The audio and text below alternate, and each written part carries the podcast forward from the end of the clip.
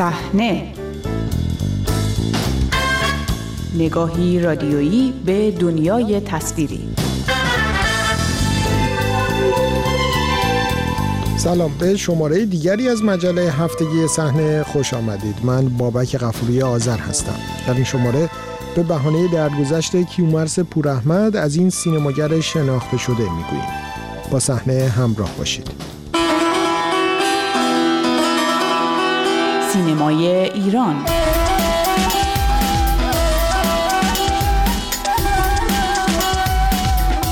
در گذشته کیومرس پوراحمد نویسنده و کارگردان شناخته شده باعث شد تا سینمای ایران بار دیگر به سرخط خبرها و توجهات در جامعه ایران تبدیل شود. شکل درگذشت آقای پوراحمد که از سوی مقامهای قضایی جمهوری اسلامی به سرعت خودکشی اعلام شد و انبوه خبرها و تحلیلهای مختلف درباره آن باعث شد تا مرگ او باستابی فراتر از درگذشت یک سینماگر داشته باشد و بسیاری به گمان زنی درباره دلایل آن بپردازند. آنچه مسلم است یکی از مهمترین فیلمسازان سینمای بعد از انقلاب ایران که با آثاری چون سریال های قصه های مجید و سرنخ و فیلم های خواهران قریب و شب یلدا نام شناخته شده ای نزد انبوه مخاطبان بود در سن 74 سالگی چشم از جهان بست. هوشنگ اسدی نویسنده و روزنامه‌نگار که بیش از یک دهه سردبیری ماهنامه توقیف شده گزارش فیلم را بر عهده داشت. درباره آشناییش با کیومرس پوراحمد چنین می‌گوید. شاید حدود سی سال می‌شد که با کیومرس هم از طریق سینما هم بیرون از سینما روابط بسیار دوستانه و این اواخر در چند سال اخیری که ما به مهاجرت اجباری اومدیم روابط بسیار بسیار نزدیکی داشتیم. کیومرس و همسرش هر تابستون هم می که پاریس دخترشون رو ببینن و عملا بیشتر مدت یا خونه ما بودن یا با هم بودیم. بنابراین با این مرد نازنین روابط بسیار نزدیک و طولانی داشتیم. کیومرس پوراحمد پس از چند سال نقد نویسی حضور جدی در سینما را پیش از انقلاب باد اسیاری نادر ابراهیمی در سریال آتش بدون دود تجربه کرد و ساخت فیلم بلند را پس از انقلاب با تولید اثری انتقادی علیه حضور مستشاران آمریکایی در ایران با نام تاتوره به تهیه کنندگی بنیاد فارابی آغاز کرد. او پیشتر هم چند فیلم مستند و کوتاه عموماً با مزامینی مرتبط با انقلاب سال 57 ساخته بود. کیومرس پوراحمد در دهه های 60 و 70 از فیلمسازان پرکار بود که آثارش عموماً مزامینی مرتبط با کودکان و نوجوانان داشت.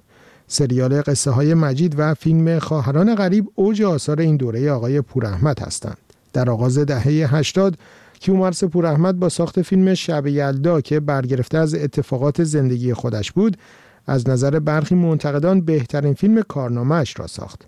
هوشنگ اسدی جایگاه کیومرس پوراحمد را در آن دوران در نشریه‌ای که خود سردبیری می‌کرد چنین شهر می‌دهد. ما آقای پوراحمد رو در بدنی سینما قرار می‌دادیم. بدنی سینما بخش مورد توجه مجله گزارش فیلم بود و به فیلم سازانی نظر ما اطلاق می‌شد که سطح هنری معینی رو داشتند از فیلم فارسی بسیار فاصله داشتند و مسائل اجتماعی رو مطرح می‌کردند. کیومرز در این بالاترین سطح سینمای بدن نظر ما قرار می گرفت و مطرح می شد کیومرس پوراحمد در سالهای اخیر با بیان نظرات انتقادی علیه شرایط کشور به ویژه انصراف اخیرش در دوره گذشته جشنواره فیلم فجر به رغم اصرار تهیه کننده آخرین فیلمش خبرساز بود. اما در روزهای اخیر با اعلام نشر مهری مبنی بر اینکه اون نویسنده رمانی انتقادی علیه انقلاب سال 57 و حاکمان کنونی ایران است جنبه تازه از دیدگاهش مشخص شد. این کتاب که همه ما شریک جرم هستیم نام دارد سال 1400 و با نام مستعار حمید حامد منتشر شده بود. بر این مبنا آیا کیومرس پوراحمد در طول چهار دهه پس از انقلاب به تدریج دیدگاهش تغییر کرد. هوشنگ اسدی چنین پاسخ می‌دهد. نه تغییر دیدگاه نبود. شاید بشه گفتش که مشخص شدن دیدگاه بود. ولی کیومرس از همون اول که ما میشناختیم که با بدنه سینما کار می‌کرد در زمانی بود که خب جریانات مختلفی در بدنه سینما کار می‌کردند. از کسانی که مخالف جمهوری اسلامی بودند تا کسانی که موافق بودند.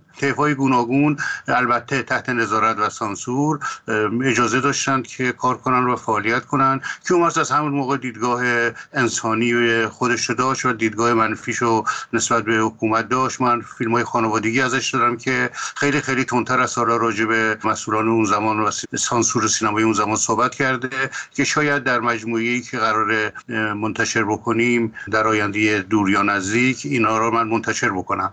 ولی میشه گفت که در سالهای اخیر که به فرانسه اومد و چند بار رفت مخصوصا بعد از شکست جنبش سبز یعنی بهتر بگم سرکوب جنبش سبز و در جریان زن زندگی آزادی به دیدگاهش پخته تر و کامل تر شد و در سفری که به اروپا اومد با برخی از مقامات سیاسی مشهور ایران عکس گرفت که عکس پیش من محفوظ الان وقتش نیست اسم و چیز رو مطرح بکنیم ولی در آینده نزدیک این رو من به مناسبت به منتشر خواهم کرد و کاملا عکسانشون رو خواهد داد که جو کیومرس در دیدگاه صد درصد مخالف جمهوری اسلامی ایستاده بود. اون غیر از حرفایی بود که با هم می‌زدیم یا همین کتاب کیومرس اصلا می‌خواست به اسم خودش منتشر کنه. و مواردی هم که توش ذکر شده که در خوردش با نظام نشون میده دیدگاهشو نشون میده خیلی بیشتر از اینها بود. منتها به دلایل رعایت مسئول خانوادهش که تحت فشار قرار نگیرند